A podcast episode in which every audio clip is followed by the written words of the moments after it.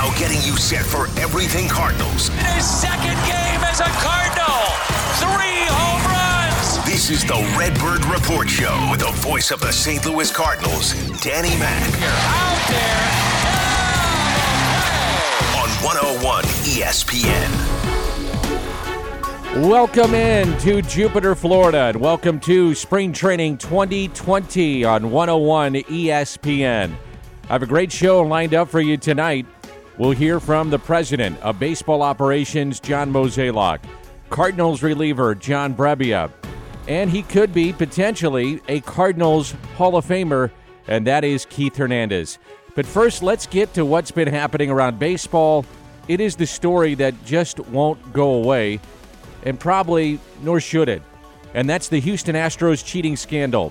Rob Manfred, baseball's commissioner, has been making the rounds in Florida and in Arizona, and he's trying to put out the fires concerning the Stros scandal. Well, he didn't help his cause when he referred to the World Series trophy as, quote, a piece of metal in an interview with ESPN. I referred to the World Series trophy in a disrespectful way. And I want to apologize for that. There's no excuse for it. Um, I made a mistake. I was trying to make a point, but I should have made it in a more effective way. And again, I want to apologize for it. Um, I will say this you know, I've awarded five World Series trophies. There is no greater pleasure in this job than awarding that trophy. I understand what it means. And again, it was a mistake to say what I said. Justin Turner of the Dodgers didn't take kindly to what the commissioner had to say. You know, calling the World Series trophy, trophy a piece of metal.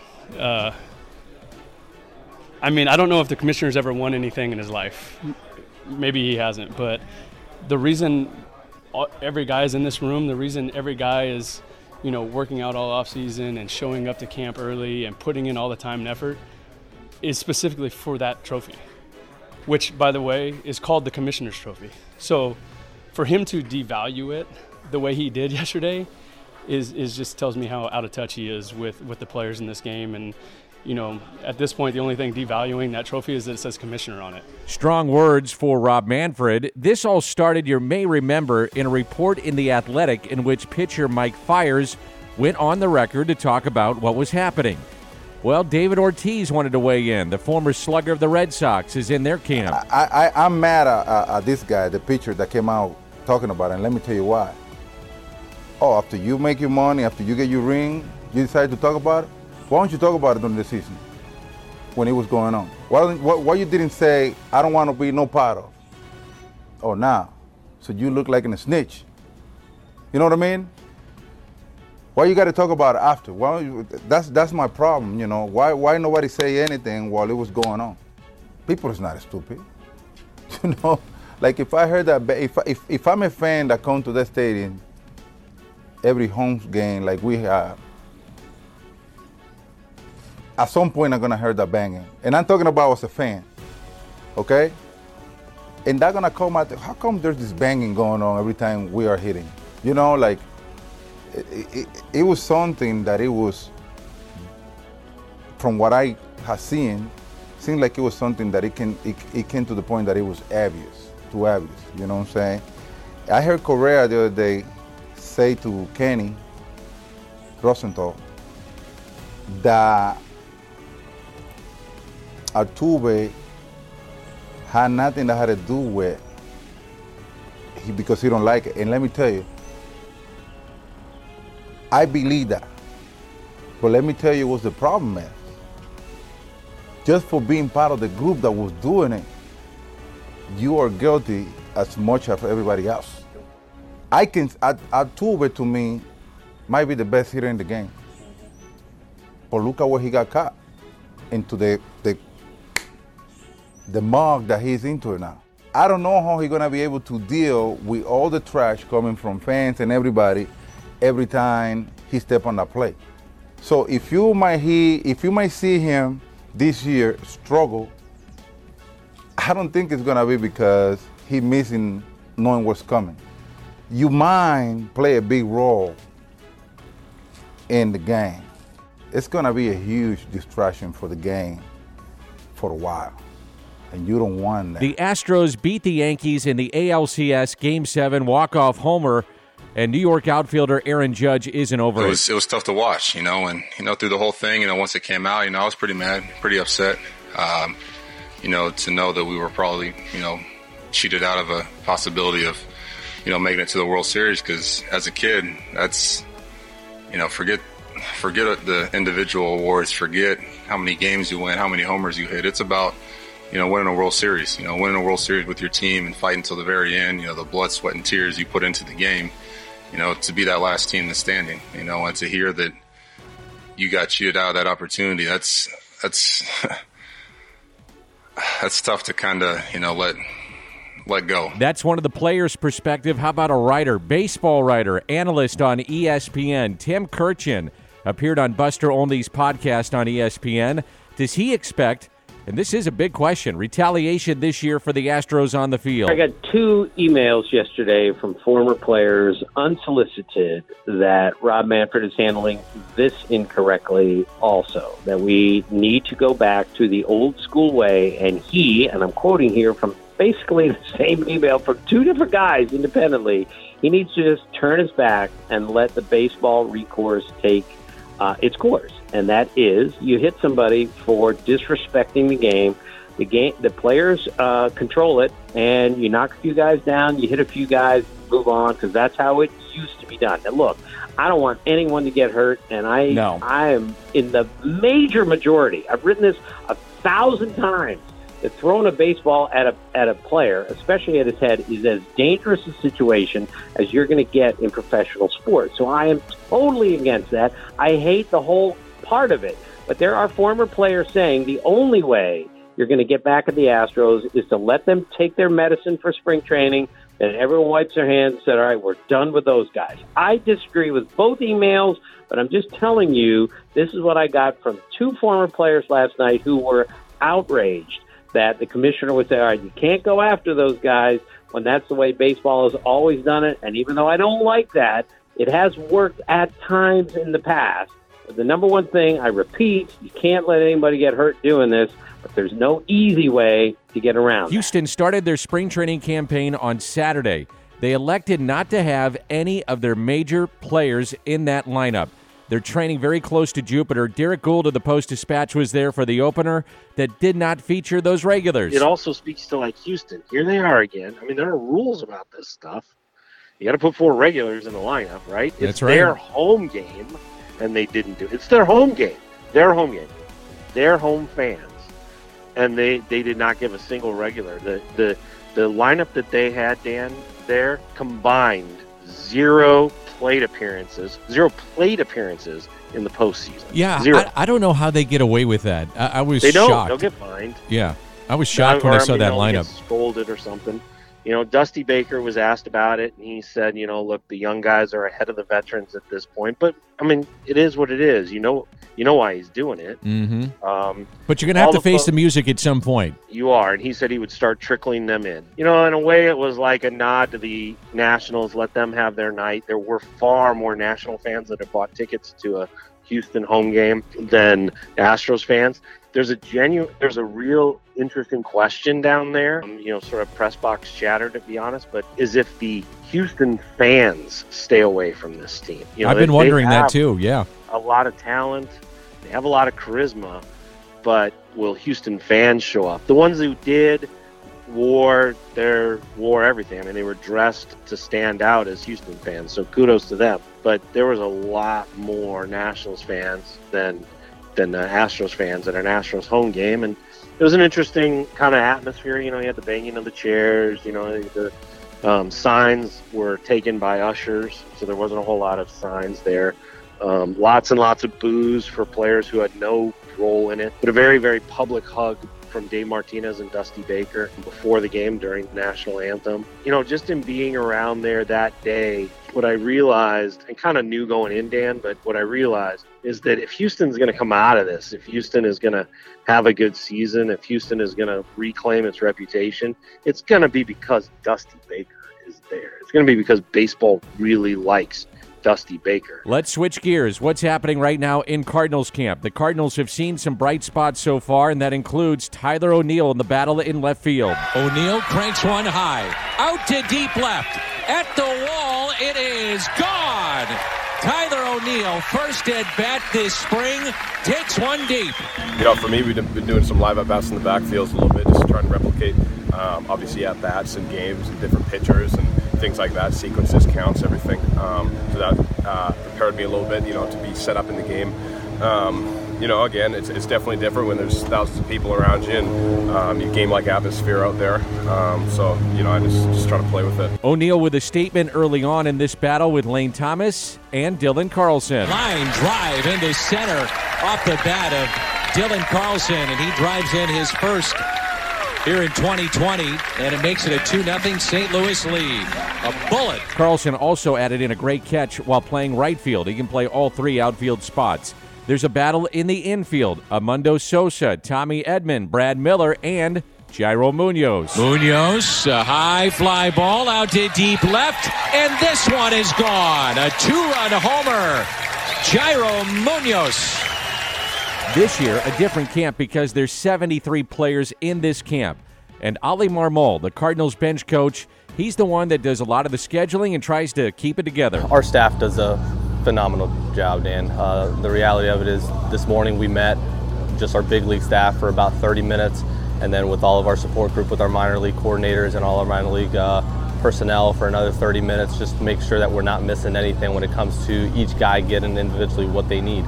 Um, and it's easy to let a guy or two kind of fall through the, tr- the cracks uh, with this large of a camp. Uh, but if we're super intentional with our time and efficient with it, we can service each one of these guys individually and get everything done. The Cardinals received word in this past week that Miles Mikolas will miss time at the beginning of the year, so there is a spot in the rotation. We head back to Tim Kurkjian of ESPN. Yeah, they're not in very good shape right now, starting pitching wise anyway. And now this happens, and that knocks them down another notch. I mean, they've got Jack Flaherty, Dakota Hudson, and after that, what are you absolutely sure of in that rotation for the Cardinals? Because you don't know about Carlos Martinez, what he's going to be like when he returns to the rotation, as he should, in my mind. But Miles Mikolas is a very good pitcher, and if this is going to affect him to start the season and beyond, I know it's a winnable division. I know the Cubs, Brewers, and Reds are all all have their flaws, but this is a bad this is a bad situation for the Cardinals. You can't win ultimately without starting pitching. You lose a top guy like him, it's really going to affect you. I'm not so sure I agree with Tim Kurkjian on that. The Cardinals, one thing that they do possess is depth in their pitching, and that is a strength. I think if the season started right now, you would have Adam Wainwright, Jack Flaherty, Carlos Martinez, KK Kim, and Dakota Hudson in the rotation, and still on the outside looking in, and this is where the depth comes through. Austin Gomber, Daniel Ponce de Leon, Genesis Cabrera, maybe even Alex Reyes. So the pitching depth is there for St. Louis. We'll hear more about that with John Mozeliak later in the show. We'll hear from pitcher John Brebbia as well. Coming up, I'll visit with Keith Hernandez, the former Cardinals first baseman, up again for the St. Louis Cardinals Hall of Fame. What would it mean to Keith to go into the Cardinals Hall of Fame and put on that red jacket? It would mean everything to me, and I think all the Cardinal fans that were around and know me uh, back when I was coming up and playing like playing there and playing against them, they don't know that I was a Cardinal fan as a kid, and it was a dream come true for me just to put the Cardinal uniform on in the minor leagues, and then also to play on a big league level uh, for eight year, eight and a half years there, and bring a world championship back since the first one since '67 with those great '60s Cardinals. Um, it would mean uh, so much. We're in Florida. A visit with Keith Hernandez, the Cardinals Redbird Report on 101 ESPN. Fans, this is Cardinals pitcher Andrew Miller. The St. Louis Cardinals, National League Central Division champions. You're listening to the Redbird Report on 101 ESPN. More baseball talk. We're back now to the Redbird Report with the voice of the St. Louis Cardinals, Danny Mac on 101 ESPN. This is the Redbird Report on 101 ESPN. Welcome back to Jupiter, Florida. Well, the St. Louis Cardinals recently announced the finalists for the Cardinals Hall of Fame. They include Steve Carlton, Tommy Herr, Matt Morris, Edgar Renteria, Lee Smith, John Tudor, and Keith Hernandez. Hernandez was the co MVP of the National League in 1979. He won six gold gloves at first base and was a key member of a championship club. Sutter from the belt to the plate. A swing and a miss, and that's a winner! That's a winner! A World Series winner for the Cardinals! Porter throws his mask into the air. The players converge around the mound. The police arrive on the scene. The canine patrol and the mounted patrol. Some fans manage to get on the field, but they needn't do that, and they won't be out there very long. The Cardinals have won the game six to three. The Cardinals have won the National League pennant, and the Cardinals have won the 1982 World Series. Well, he's one of the great Cardinals ever, and again, he is on the ballot for the Cardinals Hall of Fame. He's also a broadcaster with the New York Mets for many, many years on SNY, one of the best teams in sports with Gary Cohen and Ron Darling, and that's former Cardinal first baseman Keith Hernandez. Keith, always good to visit with you. How are things? Everything's great, Dan. Uh, getting ready for another season, just like you are, and the fans in New York and uh, St. Louis. Well, it's going to be an interesting year. I, I got to get your thoughts on what's happening with the Houston Astros and the, the cheating scandal. What, what did you think about all this as it unfolded this offseason? Well, I think they took it to a different, uh, another level. Uh, I think that uh, when they brought in all the analytics and then the instant replay, um, MLB, I think they kind of invited this sort of uh, corruption, mm-hmm. and uh, and uh, it's got to be stopped. I mean, I'm of the feeling that uh, you know these players come to the ballpark at 12 noon for a seven o'clock game. Have seven hours. They for, for six hours they can study all the computers they want and get all the information they want, all the intel. And then you know once the game starts, just no electronics, everything shut down in the ballpark, in the dugout I mean, iPads in the dugout to me are absolutely absurd. Uh, it looks like they're not going to address that. They're going to let that continue as long as we understand that iPads are are pre-programmed. Well, who's going to who's going to make sure that they're pre that, that there's a proper pre-program? Sure. I mean, you don't need you don't need all this stuff. Okay, you've got a telephone. You've got five coaches. You got a manager with eyes that are being paid uh, to school, coach, and manage a team and they should know when a pitcher is losing his stuff and the manager makes a decision, not someone up in the clubhouse that's on a computer that uh, is analyzing every pitch and saying the spin rate is he's losing his spin rate. You got to get him out. It's a you, know, you got professional players. You pay them to make decisions on the field. I'm curious your thoughts on this. The game is so different today. Your teams were so much fun to watch. What do you think your teams would do, specifically the 82 team that won in today's era of baseball? What do you think?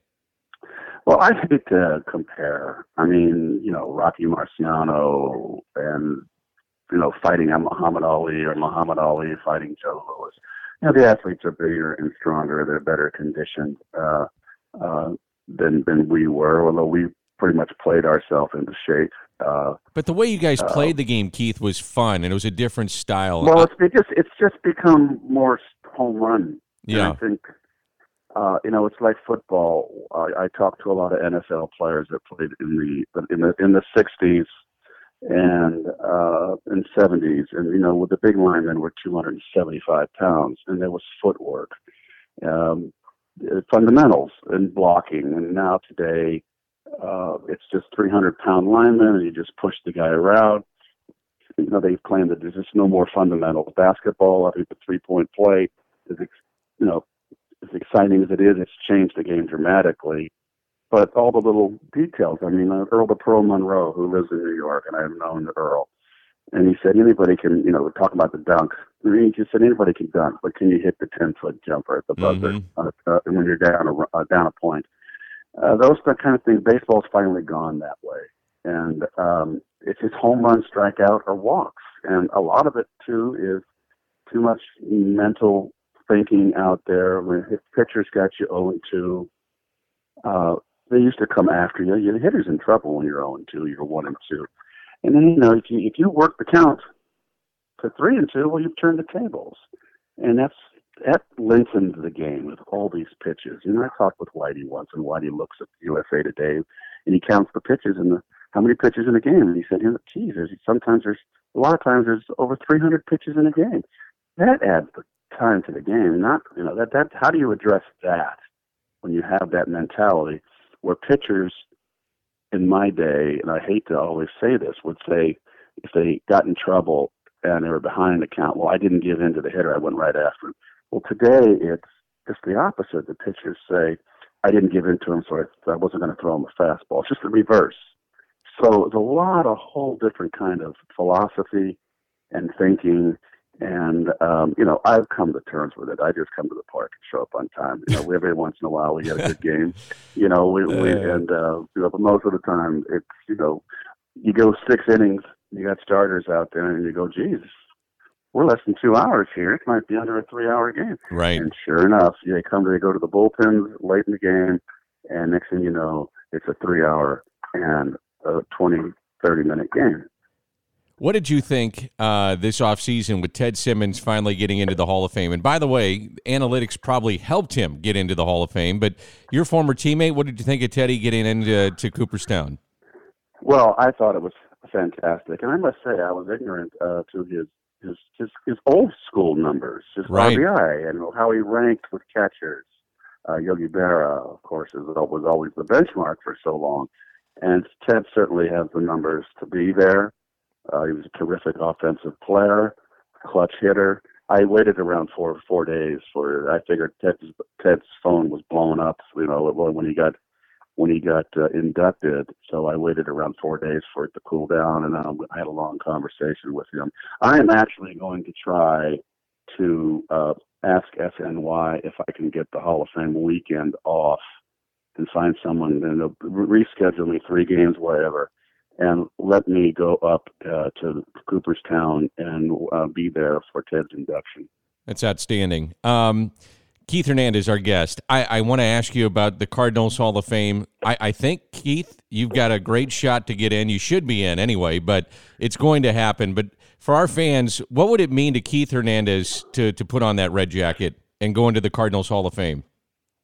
it would mean everything to me. And I think all the Cardinal fans that were around and know me uh, back when I was coming up and playing like playing there and playing against them, they don't know that I was a Cardinal fan as a kid, and it was a dream come true for me just to put the Cardinal uniform on in the minor leagues, and then also to play on a big league level uh, for eight year, eight and a half years there, and bring a world championship back since the first one since '67 with those great '60s Cardinals um, it would mean uh, so much for me and my my brother. My parents aren't alive. It would mean a whole lot to them. I know that. But my my brother, uh, we we all both grew up together, uh, Cardinal fans, and Gary saw me play a lot in the Cardinal uniform, and it would just be a very very very proud moment.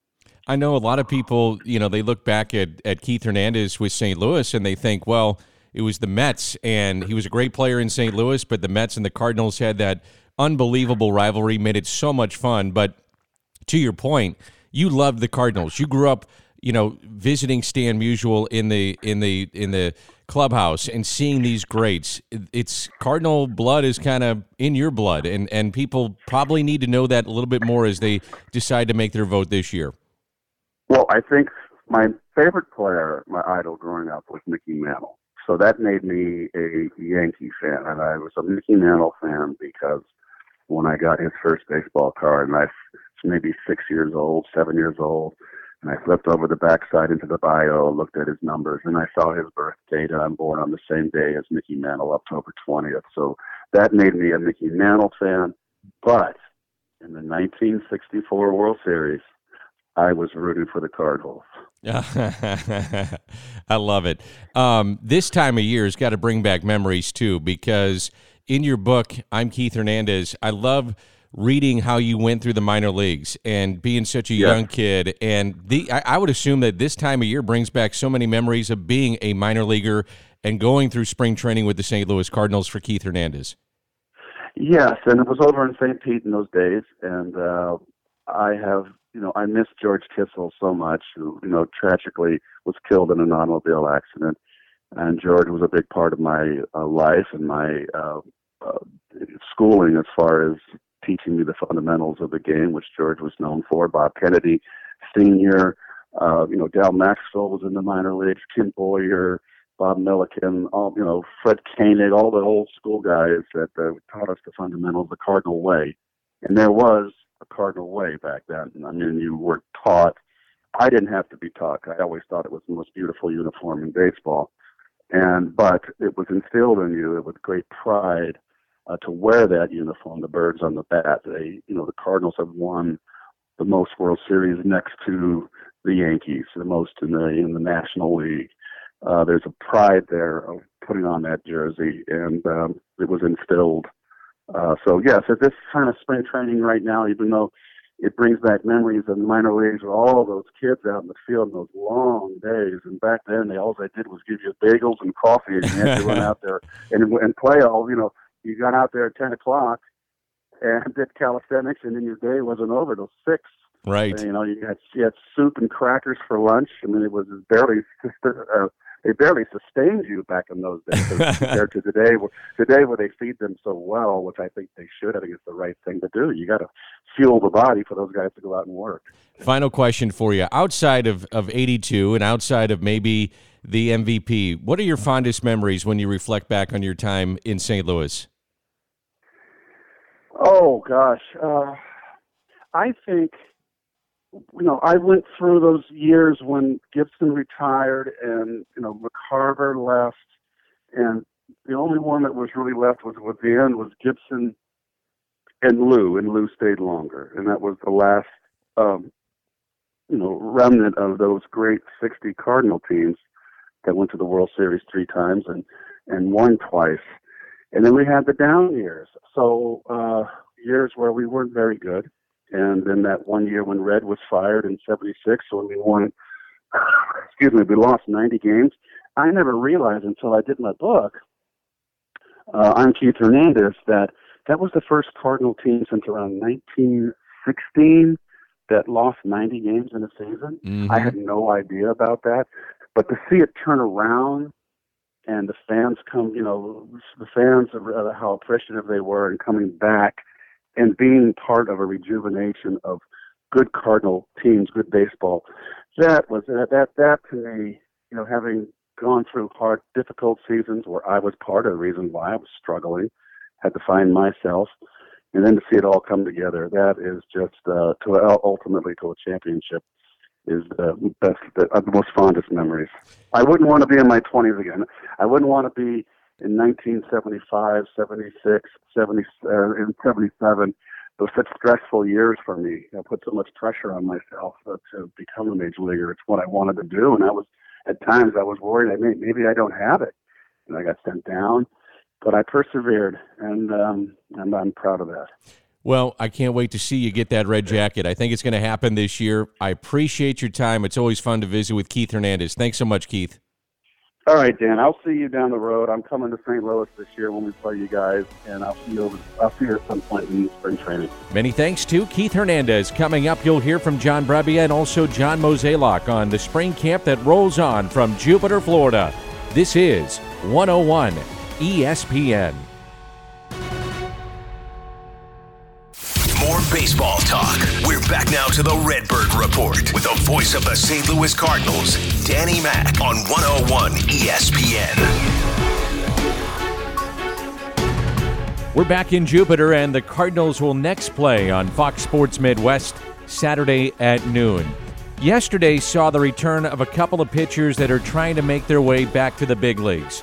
One, left-hander Austin Gomber, and at times he looks sharp. Focus for me is just to uh, prove that I'm back healthy. You know, I think the first off, it's been a while since I've seen the staff, since I've seen me, so just prove that I'm back healthy, get back to competing. As far as making the club, man, I'm just excited to be pitching again. You know, I think it's actually better and took off a lot of pressure uh, that I had last spring that I put on myself to make the club this year. I just want to pitch in games again. It's been a while, so you know, just get back out there with the guys and uh, see what I can do. Alex Reyes also returned to the mound, and there was a buzz around the ballpark just seeing Reyes back healthy and pitching again. Manager Mike Shildt. Just appreciate and respect anybody that's gone through adversity. And when you see somebody, um, regardless of age, but Alex is a young man that's gone through three years of adversity away from a craft that he loves. um, you know, you have empathy for that, and also a deep amount of respect for the fact that this is a guy that has not missed a step. And you know, discouraged. I'm sure better questions for him. You know about how he feels. I can't speak to that, but just three years missed, and, and you know, look, this guy's got amazing skill set, and he's, and he's and he's done at the big league level. And so, you know, he has. Once you've done it there, and you know you can do it, you want more of it. And he and he wants to do it personally, but he also is really sincere about doing it for our group. And um, so it's good to see him healthy, be back. I'm happy for him. Rough outing for Reyes, but it is very early here in camp. Split squad today. The Cardinals faced the Marlins earlier, the Astros tonight. And as I mentioned, it's a large camp with a record 73 players for John Mozeliak, the president of baseball operations, to sort through. I've never been a fan of, of large major league camps, and I've always tried to be sort of like this high 50s, low 60 number. And this year we have 73 players in camp. You know, we did ramp up the coaching staff as well to sort of support that, but Shildt and his group have they, they, they understand what they're doing, and I think for their standpoint, they're perfectly fine with the numbers. But I would like to, when I start thinking about future camps, try to find a way to get that number back down to just something a little more manageable in the 60s, and then have um, maybe a form of like an instructional league that's running parallel. So if you do need a little help, you can just dip into that. Sure. We know now that uh, Miles Mikolas is shut down for a bit. We got that news this past week. Can you update fans on his situation and, and what the next steps are for him and the club? Well, the next steps really are just being patient. I think, uh, you know, he needs to, to really do very little um, in the next couple weeks and, and just see if the, the healing process is, is taking shape. And if it is, that's great news and then uh, we'll we'll figure out a throwing program from there. If the the healing process is not going as well as we had hoped, then you're going to have to decide: do you want to try to just pitch through some discomfort and and possibly do an injection or something along those lines if you want to try to to minimize the pain. But I think those are really the two paths we're going down, but we really won't know which direction we're headed for at least probably uh, two to three weeks. So, as fans are, are watching these games uh, down here in Florida, who are the pitchers that they should focus on in terms of maybe replacing Miles in that rotation? You know, I don't want to get into specific names yet because clearly it's early, and and I don't want to have any players feel like, oh, I'm already behind the eight ball. But obviously, when you signed Kim or KK to come in here one of the one of the thoughts was to give us some depth into the rotation. So it's early. Um, you know, we have two games played. We have a lot of baseball to sort of work through and decide how we want to distribute those innings and who will take it take that over for for likely the month of April. So uh, plenty of time to figure all that out. And uh, but I really do feel like we do have depth. I mean, obviously Gomber did not have the year he had last year or two years ago, so he's trying to um, reestablish himself. You look at somebody like Ponce de Leon. I mean, he can give you innings if you need it, and and he wants to to find a way to to be on this club. So there are there are people that that I think are capable of running with this, but really I think we've got to let this play out. We saw KK uh, make his Cardinal debut on Saturday. How about your impressions of the lefty that you signed? You know, pretty much as advertised, right? Uh, fastball, good slider. Um, you know, I think he's one of those guys that, that's going to be around the plate.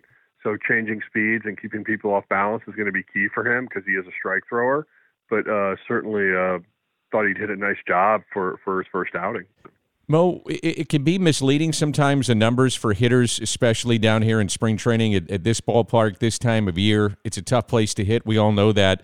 What do you to put your scouting hat on? What what do you look for with the left field situation and those guys that are in the mix that that can separate themselves from the others to say, okay, this is the guy that we need to go with right now, and he's kind of taking the ball and, and, and is running with it. What do you what do you want to see? What what do you see from your scouting hat?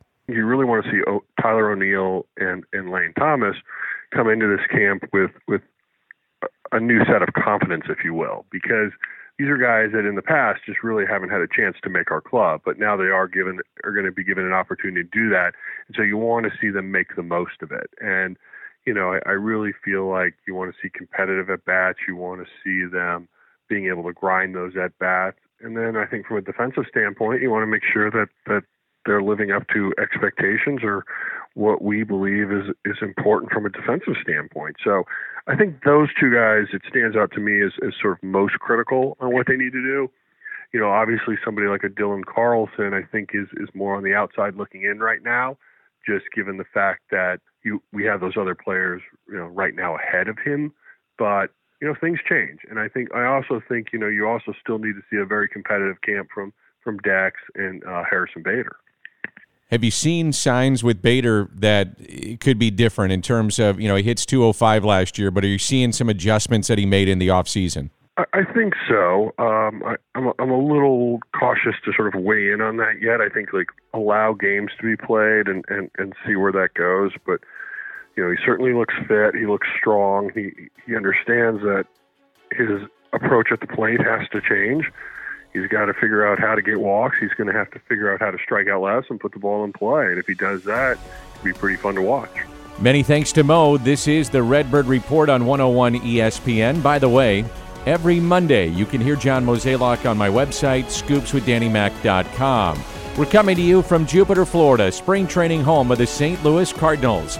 And when we return, you'll hear from Cardinals reliever and his long road to the big leagues. It's John Brebbia, and that's next on 101 ESPN.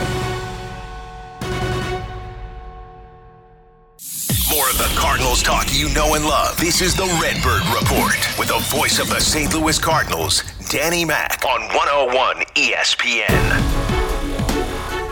Welcome back to the show. I constantly get asked, who has impressed you among the players in camp, the young kids? Who has stood out? One of the pitchers that has is Kodi Whitley, right handed reliever that I believe will be in the big leagues at some point this year and probably sooner rather than later. A young starter that has really impressed has been Johan Oviedo. He hit 97 on the gun yesterday. Brian Walton covers the Cardinals minor league system for the CardinalsNation.com. You know, it's funny when Oviedo was signed, he was part of that big 2016 2017 international class that the Cardinals spent so much money on. They got penalized for the next two years. And when at the time Oviedo was rumored uh, coming out of Cuba, not rumored, but said that it was throwing you know in the mid to upper 90s. And when he joined the Cardinals, you know when we put the guns on him, he was down in the low 90s, and was like, uh oh, what happened? And it just took him a while to grow into this big, massive six foot six body. Uh, he you know continued to improve his velocity every year but his control was was a challenge, and that's going to be the last piece for him because he made it up to Double A last year, pitched effectively, not dominating, but pitched effectively in the Double A rotation. And again, Oviedo's not a guy we're going to see in St. Louis this year probably, but he's the guy who, if he stays on the track he's on, would be one of these guys who might be competing for a back end spot in the rotation next year. Maybe the most polished of this group of young pitchers, Zack Thompson. Like what I've seen out of him. Yeah, you know, the Cardinals made a decision in 2019 to reverse their course in recent years, and that was to spend their first round draft pick on a polished college pitcher. Zack Thompson, left-hander, University of Kentucky, had a very decorated college career, but had a little bit of an injury history, which was a question, which is probably the only reason he fell to the Cardinals at, at number 19. Uh, Zack Thompson, you know, we've seen, you know, we've seen him now pitch in these games, and uh, he not only has a above average fastball, he's got a good curveball as well, and uh, and a changeup. And so he is a guy who you know may start the season at Palm Beach, but if he does, he won't be there very long. He'll be in in Double A, and uh, you know again will be a guy that probably won't contribute this year, but you know you're talking about a guy who literally this time last year was just getting ready for his junior season in college. So uh, it's been a nice start for Thompson, and it's by the way, it's a unique situation. I think until this year with Thompson, the last time that the Cardinals had a player who was drafted the previous June in major league camp in their first camp was Michael Wacha. So, I mean, that tells you the kind of path that Thompson is on. And, you know, with all the excitement on Matthew Liberatore for a very good reason, there's no doubt that Thompson is the left-hander, the one of those two, who probably will contribute to St. Louis first. I visit with Brian every Wednesday on scoopswithdannymac.com. Great information. From those relievers to one that will be with the big league club again, and that's John Brebbia, who's back for another go-around with the Cardinals this spring. For me, and for me to play the best baseball that I can, I have to show up every day with the attitude that it's going to be a fight to make the team. Um, so – you know, I, I love to go into spring training. I love to see all the stinking talent that this team has, that yeah. this organization has, and and I like to think that, all right, this is awesome. These guys are going to make me better because they are so good, and I'm going to have to fight and claw and scratch and hopefully break camp with this club. You know, I, I think your story is remarkable. And for fans who don't know it, um, who were you drafted by? Independent baseball, and then how did you wind up with the Cardinals? Yeah, um, 2011, I was drafted out of Elon University by the Yankees. They kept me for a couple of years. Didn't like what they saw. Um, can't blame them. So so they released me. I played in South Dakota, in Sioux Falls, South Dakota, for one season of independent ball, and then I was traded to Laredo, a team in Laredo, Texas, the Laredo Lemurs, for my second year of independent ball. Um, had an amazing time. It was it was the first time in my in a long time in my baseball career that I just kind of went out and and played because I loved it, um, and it gave me kind of a different appreciation for for how I thought baseball should be. Um, and then the Diamondbacks signed me after uh, after my second year in independent ball out of Laredo.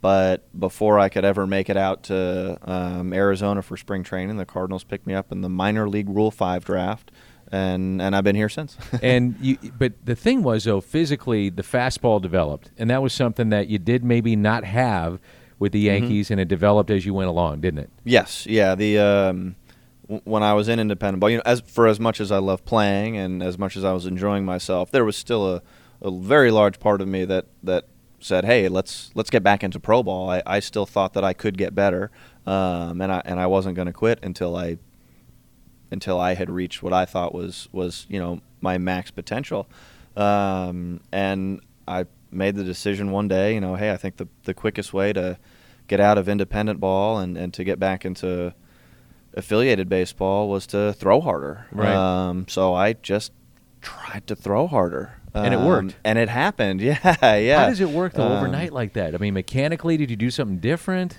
You know, I I am sure that things changed in my mechanics, um, but the conscious change that I made was that I, I got to a point where I really felt like I had nothing left to lose, um, and I felt that you know mentally, if if I wasn't going to make a change in my pitching, I wasn't going to be. No one was going to want me to play baseball much longer. Sure. Um, so I felt like my back was kind of up against the wall, and I had to do something, and and that sort of. Uh, allowed me to have this different intent on the mound. Instead of just trying to throw hard, I was trying to throw hard. Yeah. Um, and you know, I, I'm certainly no, I'm no Jordan Hicks. My goodness, I would love that. I, I've tried; it doesn't work. Right. um, but it, it helped me. It, it added several miles an hour to my fastball, um, and and I think helped kind of propel me outside of independent ball. The beard, did it always uh, happen in independent ball too, or when did this all start for you? Uh, probably a month and a half or two months into my first year of independent ball, there were a couple guys on the team that just started growing beards for the kick of it. Um, and I thought, ah, yeah, I'll do that too. Sure, what the heck? And I just kind of grew attached to it. Yeah. Um, and the next season, I I did it again, and uh, I did it with our pitching coach, um, and it was just a, a lot of fun. And I got into pro ball, um, and had to be a little careful because the Cardinals have some, you know, uh, you got to keep it clean in Right. the minor leagues. Um, so it, it was a little tricky there, but at, at this point, is it fun to do? Yes, but it also it also means a lot because that the beard sort of reminds me of of my time in independent ball and, and really why I'm I'm here and why I'm playing. It's great. Um, if you weren't playing baseball, you'd be doing what? Oh man, playing softball, Probably. playing cricket, all Yeah. my all my other favorite sports, Yeah, as sure. you well know. Um, that's a really good question. I. Uh, but you're a well-read guy. You're well versed. Well, thank you. I, I do my best to come across that way, and I'm glad I've tricked you. No, No, you you really have tricked a lot of us. um, I, I majored in political science um, in college, and but since then, you know, it's been. I feel like every couple of off seasons, I, I find myself attracted to a new. Uh, I guess you'd call them a hobby. Uh, Yeah. I have a new interest every couple of years, so it's tough for me to pin down what I would want to devote myself to. And the interest now is what?